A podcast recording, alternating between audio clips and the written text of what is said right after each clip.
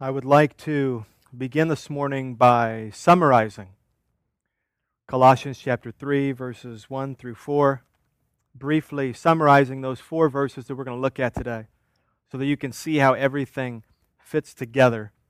So if you haven't yet, please open up your Bible or one near you. Colossians chapter 3, verses 1 through 4. Here is my attempt to summarize these four verses and to help you see how these verses connect with each other. Paul begins chapter 3, you see, with a conditional statement, an if then statement. If this, then this. If then you have been raised with Christ. So that's the condition.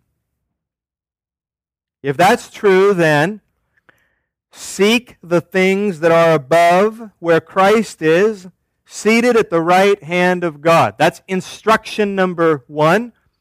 And now here's instruction number two from Paul Set your minds on things that are above, not on things that are on the earth. And then in verses 3 and 4, we have the ground or the reason for the instructions that Paul just gave. For and that word is how you know that this is the foundation of the instruction. For you have died, and your life is hidden with Christ in God.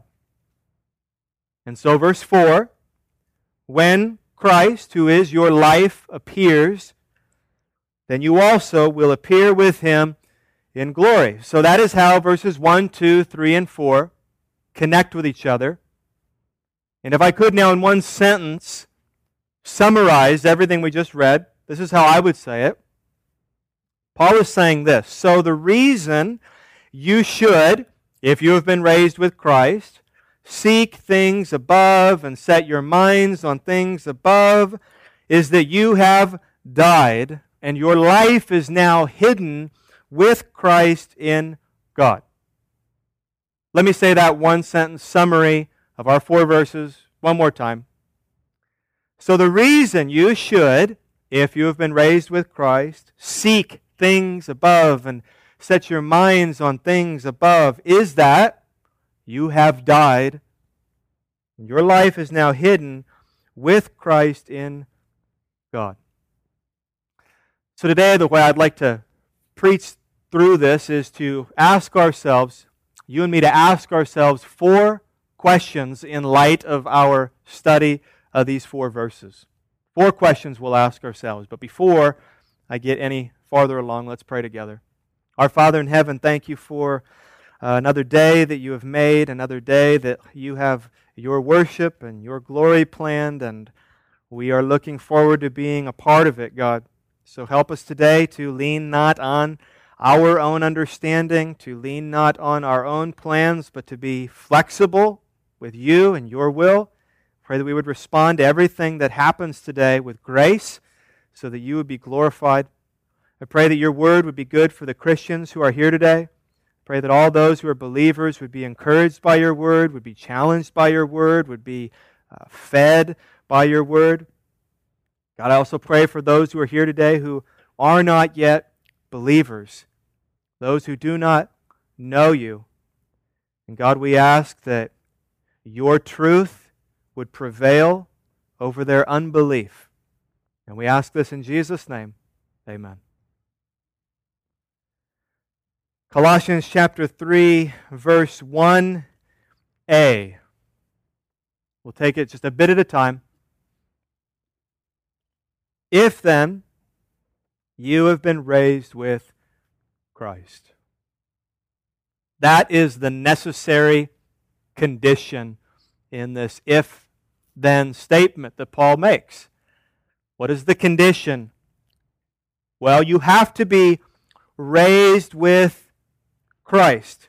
And if you do not meet that condition, so that is not true for you, then you don't get to apply all of this to your life. You don't get to skip that part and just move on to applying this and acting like a Christian. This is the necessary condition. You and I must be raised with Christ. So, what does it mean to be raised with Christ? Well, one way of answering the question, what does it mean to be raised with Christ, is it means to be a Christian. So, being raised with Christ is a reality for every Christian. When you became a Christian, you were raised with Christ. And if you haven't been raised with Christ, then you are not a Christian. So being raised with Christ is not some level of Christianity that you reach at some later point in time. It's not this greater degree of spirituality or maturity. No, when you become a Christian, you become raised with Christ. So Paul's condition is you have to be a Christian. But I'm so glad that Paul says it this way. I'm really glad that in verse 1 he doesn't say, if you are a Christian, and then goes on to explain the things that we as Christians are to do, because Christian, I think, is a really confused term today. So I'm glad that he qualifies it. I think you could ask 10 different people what it means to be a Christian, and you really could get 10 different answers. So the way he says the condition is much more specific. He gives a description of a Christian. A Christian is one who has been raised with Christ. Because it's not like finding out that a person says they're a Christian, or a school says it's Christian, or an album says it's Christian. It's not like that tells you anything about that person, or about that school, or about that musician. It really doesn't. In our day and age, there's a, you need a bunch of follow up questions. You have to have a other, bunch of other questions loaded and ready to ask if you're really going to understand and get an answer to the question in your mind of is this person really a Christian? And the problem could be summarized as just nominal Christianity. People are Christian by name only, and that's rampant today a lot of nominal Christianity in our society. So you can ask if you want to know if someone meets Paul's condition, are you a Christian? Or you can ask, as Paul says, have you been raised with Christ? Now, you know those two questions will get you very different answers. You can ask a bunch of people, are you a Christian? And you might have a lot of people who say, yes, sir. Yes, I am. But you can ask them, have you been raised with Christ? That might weird some people out. But you mean the same thing, I hope. Because a Christian is someone who has been raised with Christ. So that's the necessary condition. In other words, the seeking and the setting, those are the verbs Paul's going to use in his instruction. The seeking and the setting that Paul is about to charge his listeners to do, that is Christian work the seeking and the setting that Paul is charging people to do, that is Christian work. And when I say it's Christian work, I mean that you can't do it unless you're a Christian, and you shouldn't do it unless you're a Christian. You shouldn't do this work if you are not a Christian. This is what nominal Christianity can be, right? It can be people who are doing Christian things, looking at all the imperatives of the Bible, the instructions of the Bible. This is how I'm supposed to think, and this is how. And I'm, I go to church and I sing the songs and I give money and I serve in this ministry and I'm a good person and I'm a good neighbor and I do these good deeds. But that doesn't necessarily make you a Christian, right? And so you first need to be raised with Christ. And then once you're raised with Christ, now we get on to this work of seeking and setting. So we challenge people to come to Christ. We don't just challenge people to act like Christ and do Christian things. That's why we share the gospel with them. We want them to come to Christ. We want them to be raised with Christ. And then you get the instructions and the imperatives. This is kind of like skipping the coming to Christ and moving on to following all the Christian rules is kind of like a baseball player, because baseball is on my mind a lot right now. So this illustration came to me. It's like a baseball player who loops the ball into shallow center field, and then instead of running to first base, sprints over the pitcher's mound and slides into second base. Like, what about first base? And then he goes to third, and then he goes home. And the next hit to second, to third, to home. And this is what nominal Christianity does. It does the Christian things. It goes to church, it sings the songs, it serves in the ministry, but they never went to first base. You never went to first base. You were never raised with Christ. And you've got to be raised with Christ first. And so we don't want you to just run to second base. We don't want you to just start acting like a Christian, behaving like a Christian, because then you'll do that and you'll think that you went to first base your whole life and you won't find out until you stand in front of Jesus. Because he's in the stands, if you will, looking at you, going, What are you doing? Isn't the same true? Have you ever seen this in a baseball game where someone gets a hit, they round the bases, they maybe even slide into home, and the umpire says, No. Everyone's excited thinking that he scored. He slid into home plate. He rounded the bases. What did he not do? He missed a base. He missed a base. So what happens? He's disqualified. The run does not count. So you shouldn't move on to the seeking and the setting unless you're first raised with Christ. It's the condition. And you can't. You can't move on to the seeking and the setting unless you have been raised with Christ. I mean, you can try, and you can do it for a while, and you can use your own strength, and you can grit your teeth, and you can white knuckle this, and you can act like a Christian, maybe for a really long time, but you cannot do this. You cannot do this apart from Christ. You cannot please God. What do the scriptures say? Without faith, it is impossible to please God. So, this is a necessary condition. So, question number one I said we'd ask four questions is Have you been raised with Christ? That's primary. That is ultimate. That is the necessary condition here. Have you been raised with Christ? It's a more precise question, a more helpful question than Are you a Christian? Have you been raised with Christ? Let me spell that out for us. Has your life been temporally and eternally revolutionized because Jesus raised from the dead? If yes, then you have been raised with Christ. If no, then you have not been raised with Christ. What does the resurrection of Christ mean to you? Okay, well, if you've been raised with Christ, then your life, because of Jesus raising from the dead, your life has been temporally in the here and now and eternally revolutionized. Not changed, revolutionized. That means radical and fundamental change. That has happened to a Christian. And that is what it means to be raised with Christ. Are you fundamentally different?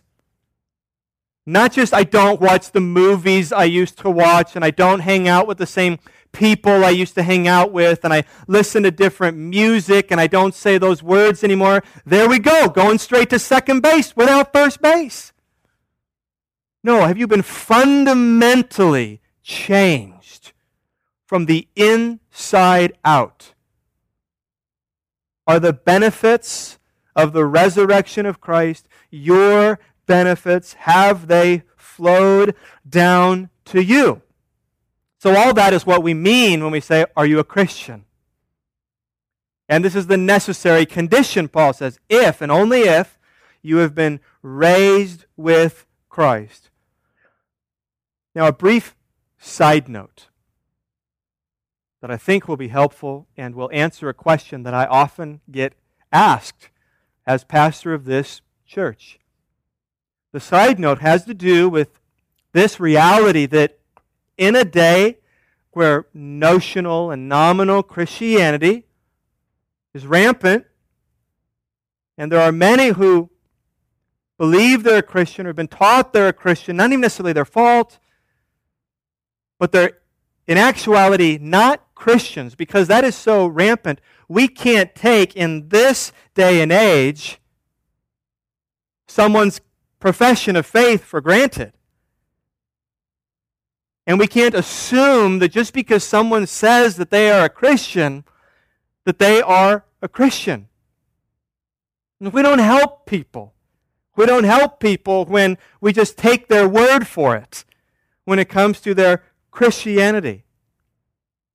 So I would ask you this question Have you ever thought about the upside of a society growing more hostile toward Christ and Christianity? Now, this requires extreme optimism. And hear me out, because that sounds like I'm advocating for a society to become more and more hateful towards Christ and Christianity. That's not what I'm saying. But have you ever thought, I think about this, definitely glass half full, have you ever thought about the upside of a society growing more hostile toward Christ and Christianity? Here's what I'm getting at. As a society's hatred for Christ and Christianity increases, nominal Christianity decreases. As all worldly incentives for professing Christ are gradually taken away. That's the upside. As a society increases in its hatred for Christ and Christianity, nominal Christianity decreases in that society because all the worldly incentives for saying, I'm a Christian, are taken away. Now, I think, though our culture is maybe growing more and more hostile towards Christ and Christianity, I really do think still today that our society is relatively friendly towards Christ and Christianity, especially if you watch and read the news and understand what's going on in other parts of the world. This is relatively a pretty friendly place to be a Christian. And so there are many worldly incentives for being a Christian. Now, here's the question that I get asked as a pastor of this church that I hope is answered here. If you've wondered, this point is exactly why we as a church labor over professions of faith. This is why we are so slow to baptize people. This is why we are so slow to make people members. And I know that people have grown frustrated here. And I've heard that complaint before. And often there's biblical basis for that complaint when someone says, I don't feel like we're following the example of Acts, where it appears that most baptisms occurred immediately following conversion. And we would have to concede to that. That does seem to be the clear example in the book of Acts. There's not this long period of time or this long period of evaluation. Someone becomes a Christian and they are baptized. But let me connect the point I've just made to that practice at our church. A first generation Christian, as all the Christians were in the book of Acts, right? A first generation Christian in Roman occupied first century Palestine had zero worldly incentives zero worldly incentives. Saying I'm a Christian and proclaiming to know and love and serve Christ in the first century puts yourself immediately into fierce persecution. There's no worldly incentive. It was not friendly toward Christianity. So would simply say, friends, this is not the first century anymore. This is not the first century. The church has never just taken people's word for it. The church has never done that. So evaluation is necessary. Evaluation is necessary. Back to our question Have you been raised with Christ? Is all your reliance on Christ today? If not, as we say at the end of every service, turn to Him and be saved. Stop relying on yourself and start relying on Christ. Grow in your understanding of the good news of Jesus Christ, the gospel. As you grow in your understanding, we would charge you.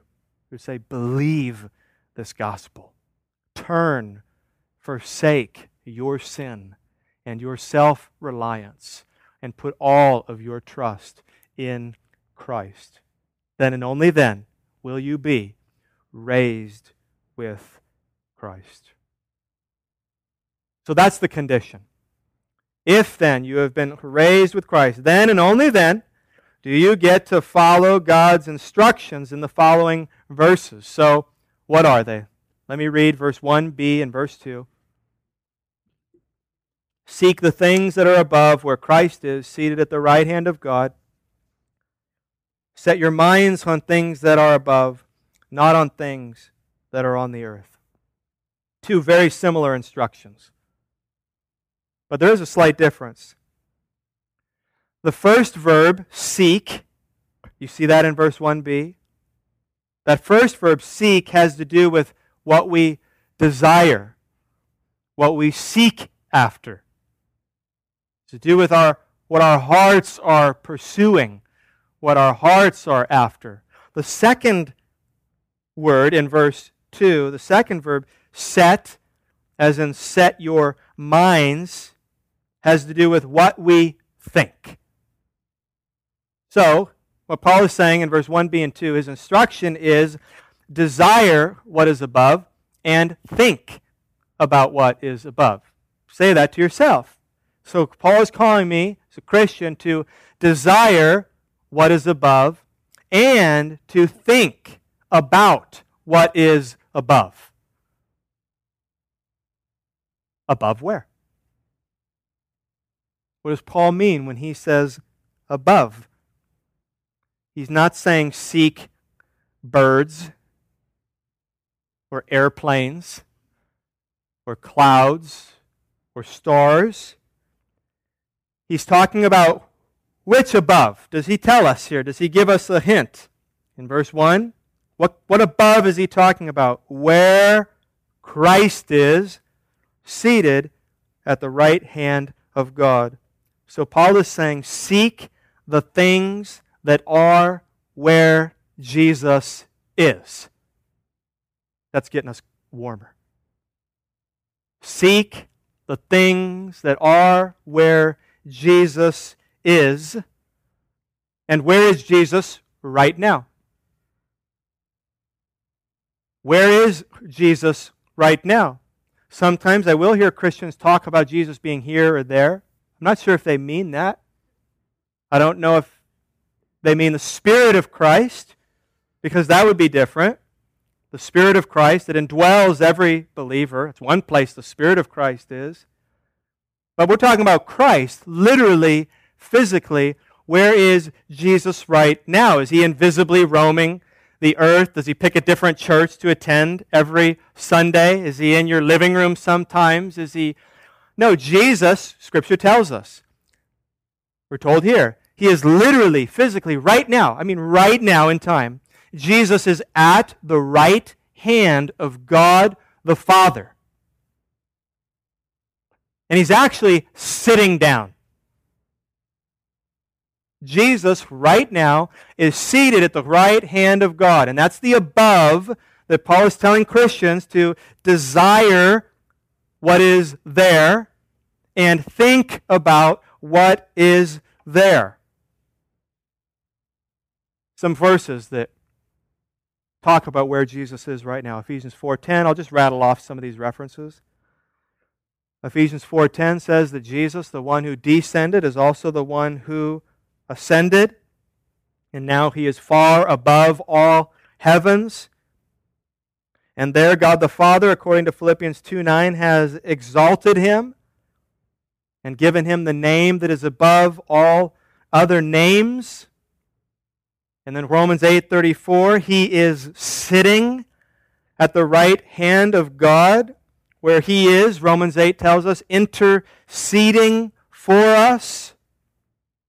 And then we learn in 1 Peter 3:22 that there as he is seated at the right hand of God, interceding for us, he has angels and authorities and all powers subjected to him. So that's who we're talking about. That's the king we're talking about. That's the dominion we're talking about. Jesus right now is at the right hand of God. And I love this. We don't have time to get into this this morning as much as I would like to, but he's sitting down. So all the ruling and all the authority that Jesus has, he doesn't even stand up, which I think is awesome awesome. Sitting down, the right hand of God.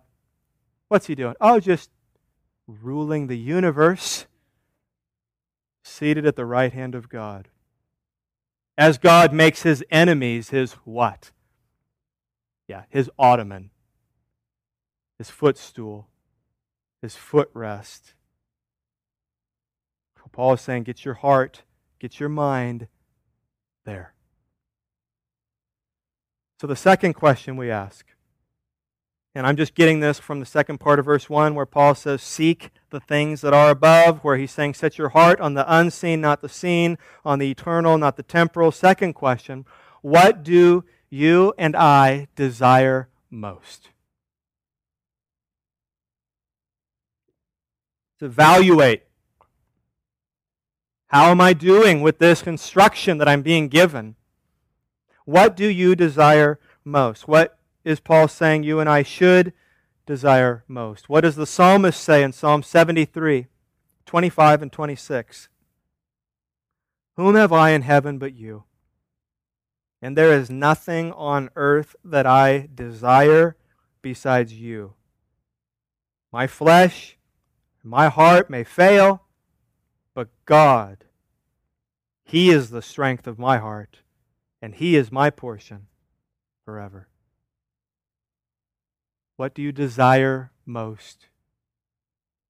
Matthew Henry said, For heaven and earth are contrary one to the other, and a supreme regard to both is inconsistent, and the prevalence of our affection to one will proportionably weaken and abate our affection to the other. And this is why Jesus said as much. Do you remember in the Sermon on the Mount, Matthew chapter 6, verse 33? He said it first, Paul says it second.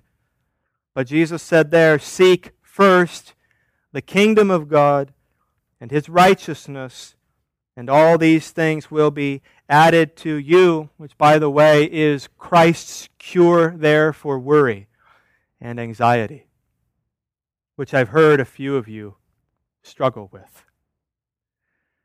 Seek first the kingdom of God. What are your affections set on? What is your heart set on? What do you desire most? It's a good question for us to ask ourselves. And a third question.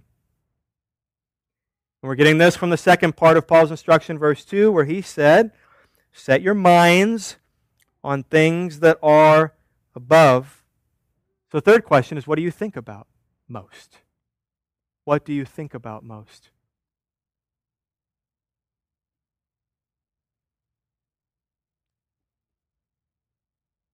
It may be helpful first to ask ourselves as a very interesting, unprecedented society whether we set our minds on anything at all. When I picture setting my mind, I've been helped to picture a sort of bear trap. And setting your mind is closing on something that I'm going to think about and I'm going to meditate on. But there is a temptation and, and, and an overwhelming ease in our day and age to just have the bear trap just open and just have information just pouring and pouring and pouring in, but you actually never close on anything.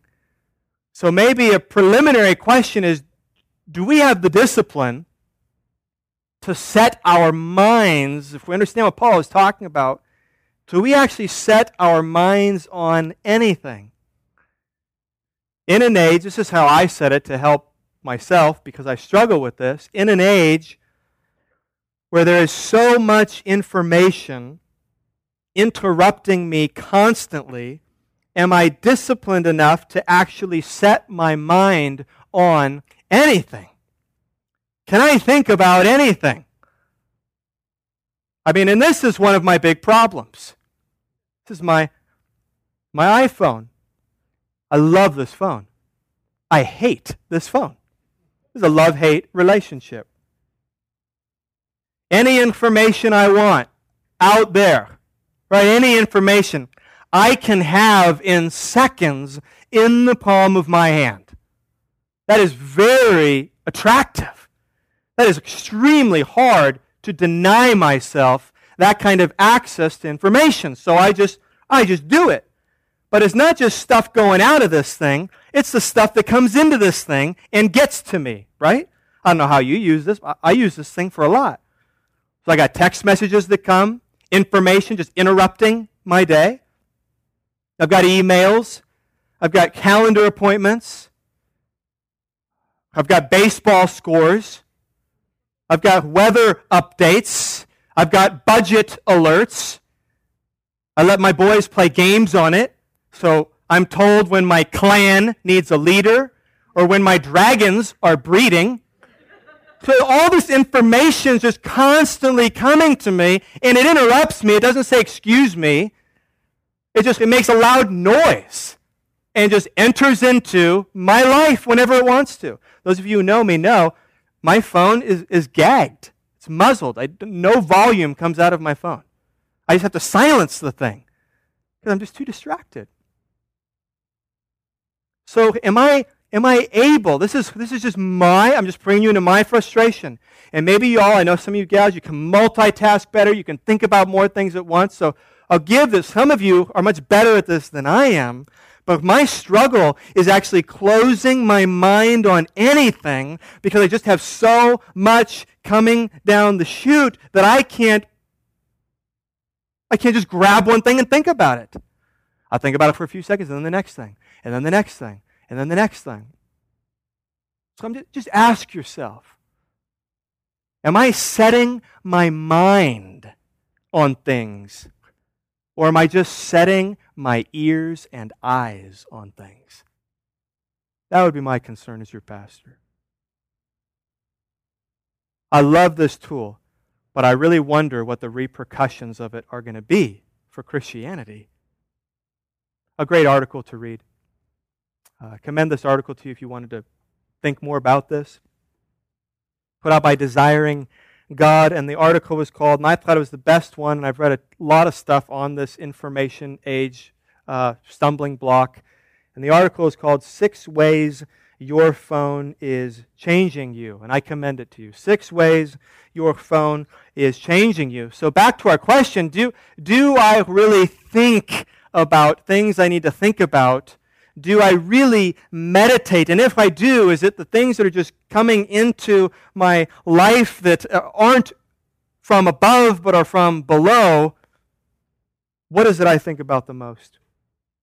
Here's some verses to remind us of the importance of this. Philippians 3:19 said, "Their end is destruction; their god is their belly, and they glory in their shame, with minds set on earthly things." So I do not want my mind set on earthly things. That verse, that startles me. That verse scares me. Because here are those whose end is destruction, their God is their belly, they glory in their shame. And what do they have in common? Their minds are set on earthly things. I don't want my mind to close on earthly things.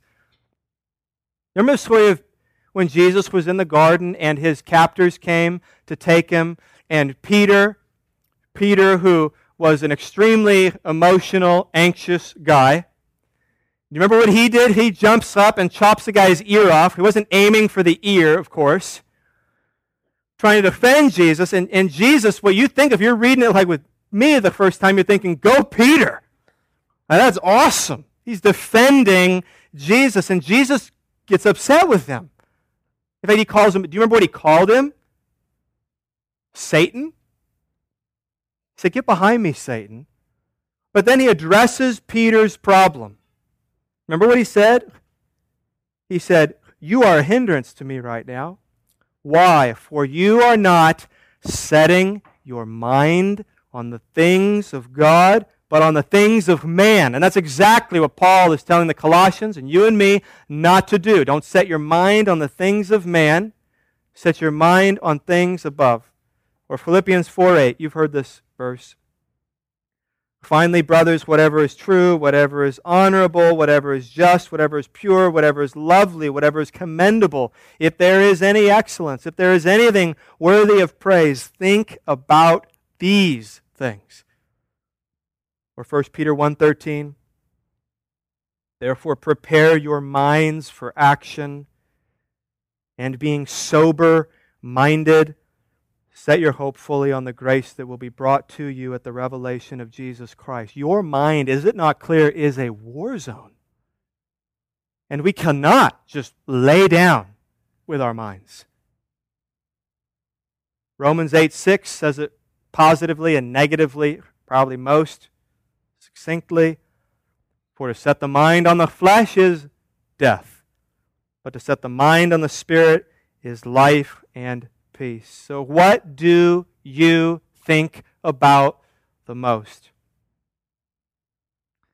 Believe it or not, John Owen in the 17th century, who did a lot of work on spiritual mindedness, he posed a very similar question to the people of his day. Only he worded it this way. And I thought this was great.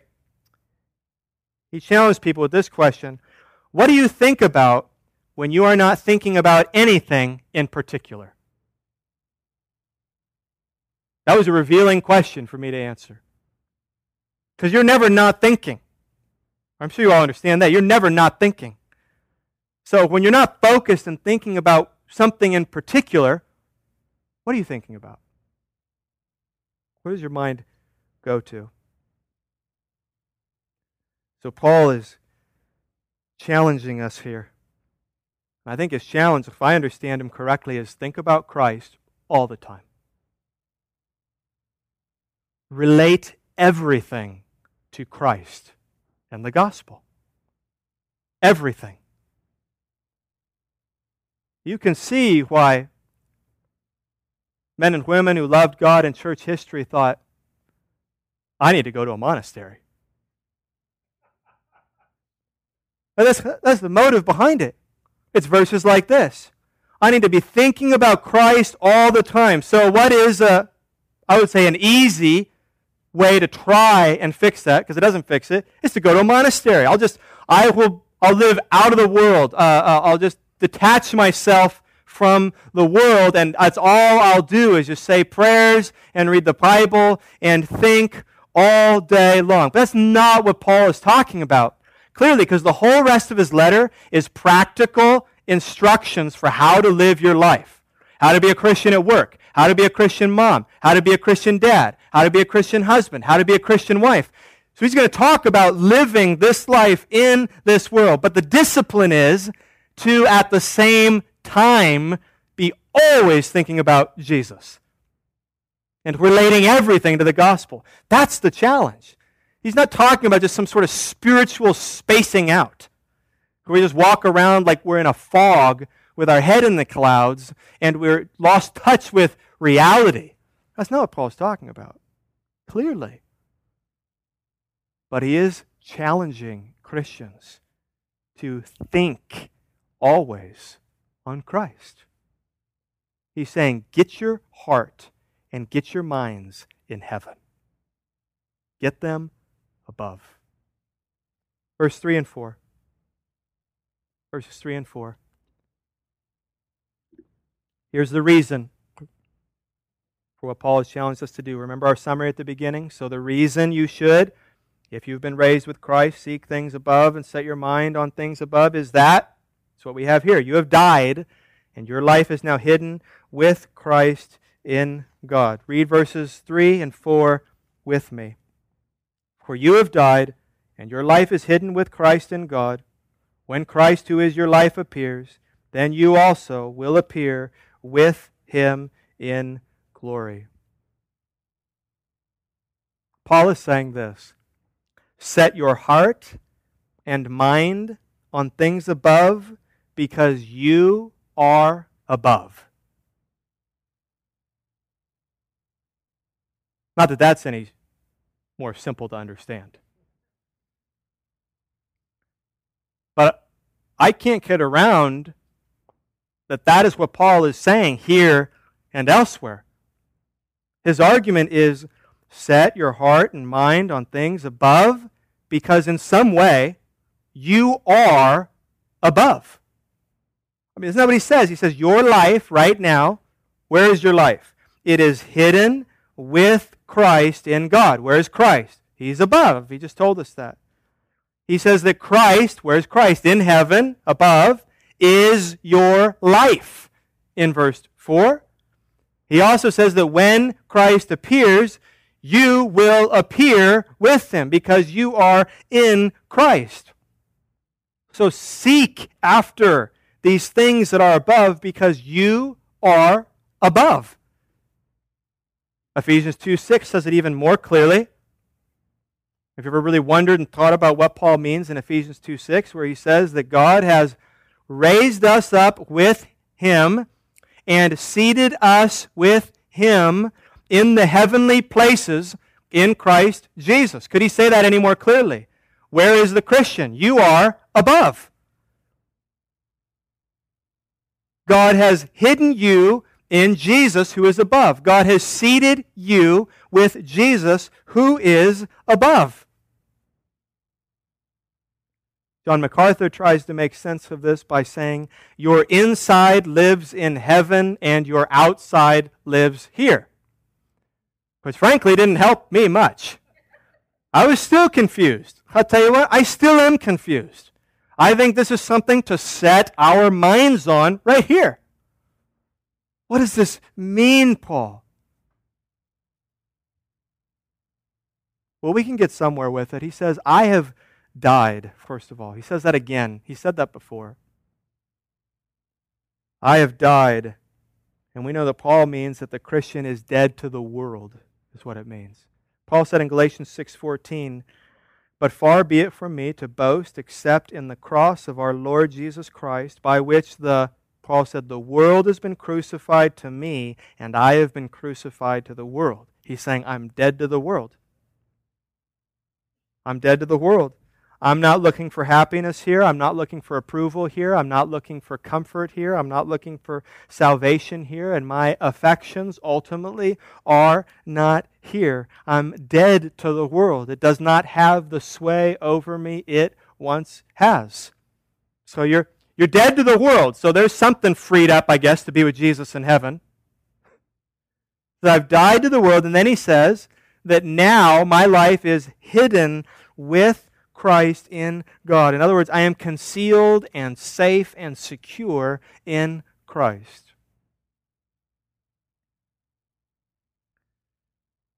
I'm hidden with Christ. What does it mean to be hidden with Christ? And I would want you to think about the safety that sometimes come from being hidden. Think of a time in your life, maybe a time in a friend's life. Or maybe you think about some of the history during World War II. You think about being hidden, meaning being safe. You know, we say things like, and Scripture says things like, the world can't do anything to a Christian.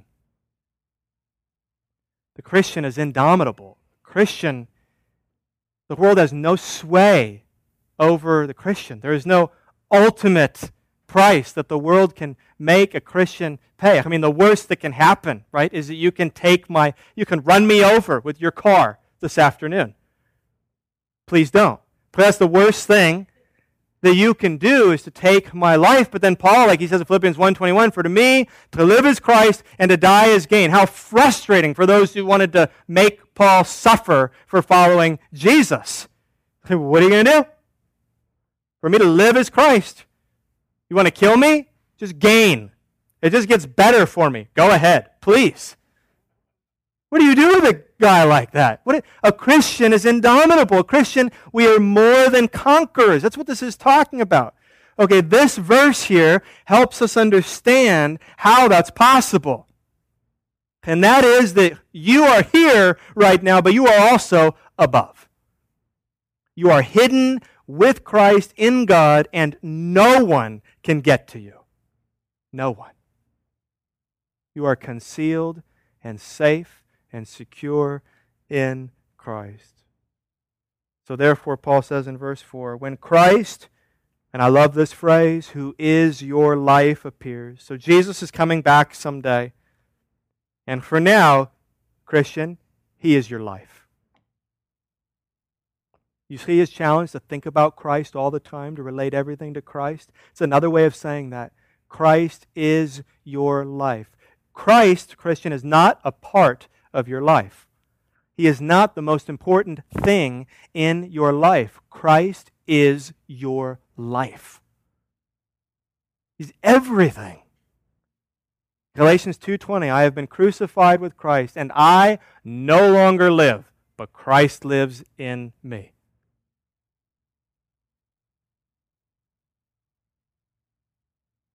We use that expression when we're talking about somebody who's really devoted to something, right? Oh, work is, is that guy's life. Or athletics is her life. Or that relationship is his life. This is how it should be for a Christian. When Christ, who is your life, appears, what will happen? Then you also will appear with him in glory. So if you have been raised with Christ, then Christ is your life. So Paul is challenging us to set our heart and mind on things above because you are above. That's his reason. That's his foundation. It is who you are right now in Christ. And as you understand who you are right now in Christ, so you will be equipped to set your mind and heart on things above. That's his, that's his argument. So, the fourth question Do you understand this position of yours in Christ? Do you understand that you are hidden in Christ? Do you understand what it means to be hidden in Christ? I would say a little bit. I do. I, I, I understand this. And this transcends the way I normally think, and it's not as tangible as the things of this world that I can see and feel and touch. And, but I, I do understand this a little bit that I really am hidden in Christ right now. But I have so much more to understand. This is why Paul says, Christian, get your heart in heaven, get your mind in heaven, and not on the things below.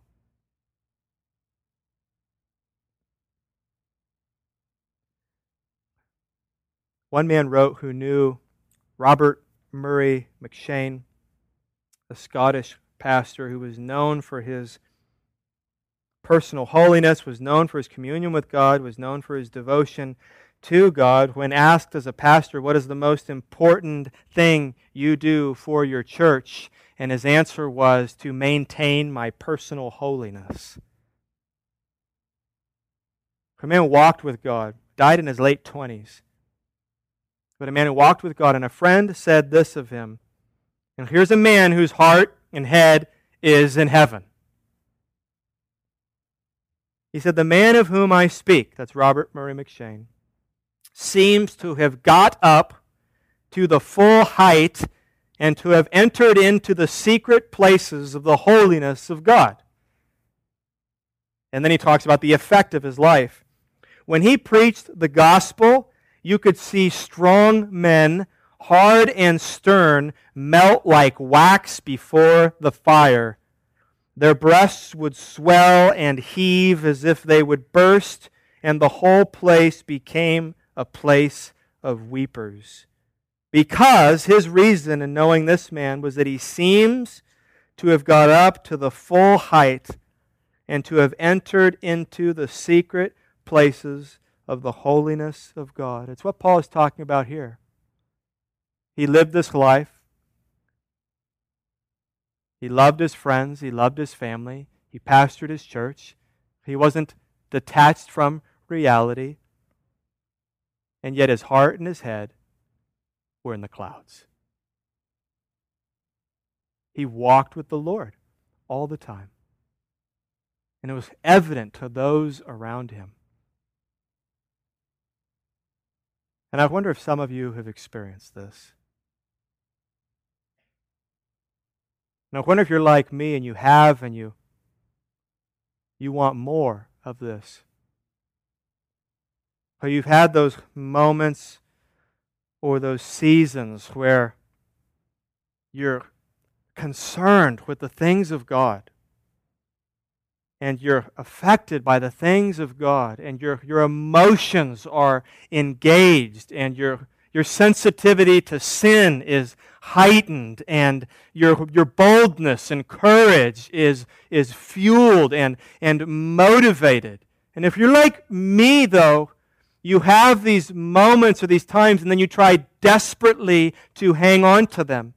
So the point now that when I, when I when I'm in that and my head and my heart is where it needs to be, I so know what it feels like for that to dissipate that I start to get anxious as soon as I have it. And I want my heart and mind to stay there. And I'll pray, God, just help me to stay here. Help me to, to stay here with my heart and mind on you. I'm seeing things rightly. I'm seeing things differently. And I fear waking up tomorrow morning and it's just back to distance. So help me, God, to set my heart on things that are above, to set my mind on things that are above. And I don't want the cares of this world to steal it away. I want the providence to come, the circumstances to come. I want them to hit. I know they're going to hit hard, but I don't want to be swayed. I don't want to be knocked down. I want to be thinking about Christ the entire time. I want to be relating everything to the gospel, and I want to be personally holy and pleasing to you no matter what is taking place. That's my heart, and that's my prayer. And it comes and goes, and it comes and goes, and I'm hot and I'm cold, and I'm hot and I'm cold. Excited and I mourn, excited and I mourn. Okay, it brings me back to Christ. Seems like I'm either fully enjoying Christ or thanking Him for His mercy again. That's just like every second of every day. Just in those moments, just alternating. But I do know, and in conclusion, I would pass this on to you.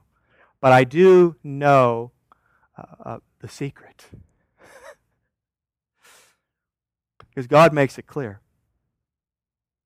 The secret to having my heart and my mind where it needs to be. It is no secret, I guess, because it's all over the place. But, but here's, here's what it is. Are you ready? It is God's Word. It is God's Word. Unplug yourself from God's Word. Unplug yourself from the heavens. Unplug yourself from Christ. Listen, everything, and I mean this, everything I know of God the Father, everything I know of God the Son, and every little thing I know of God the Spirit, I have learned from God's Word. And that's it.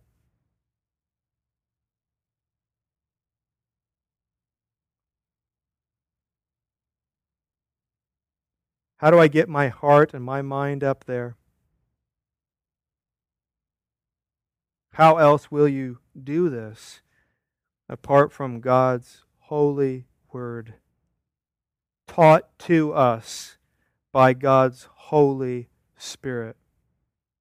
The most basic way to grow in grace is to read the Word of God, to study the Word of God, to hang on the Word of God.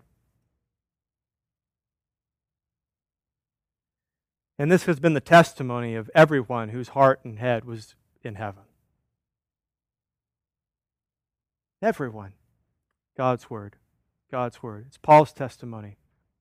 It's the psalmist's testimony. I rise before dawn and cry out for help. I hope in your words.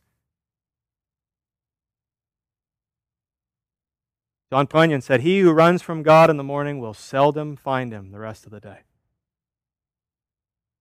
See, that's what I can fall into.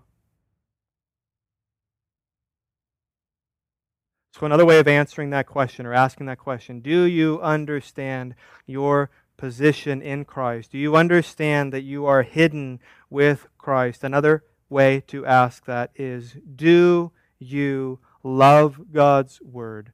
And do you read and study and hang on God's Word? Let's pray.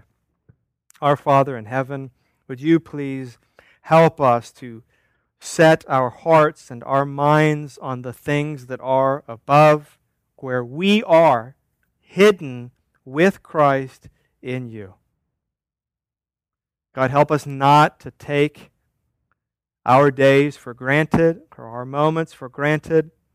God, I pray that we would seek to always have our thoughts on you and our desires on you. And I pray that we would not do this well for a bit of our day and then somehow reward ourselves with ignoring you the rest of the day. Show us our sin, God. Convict us, please, that we would close our minds on your word. So we do love you. We thank you for the work of your Spirit here this morning and pray that it would just be the beginning this day. And we pray you would be honored and glorified as you are working for the good of your people. We ask this in Jesus' name. Amen.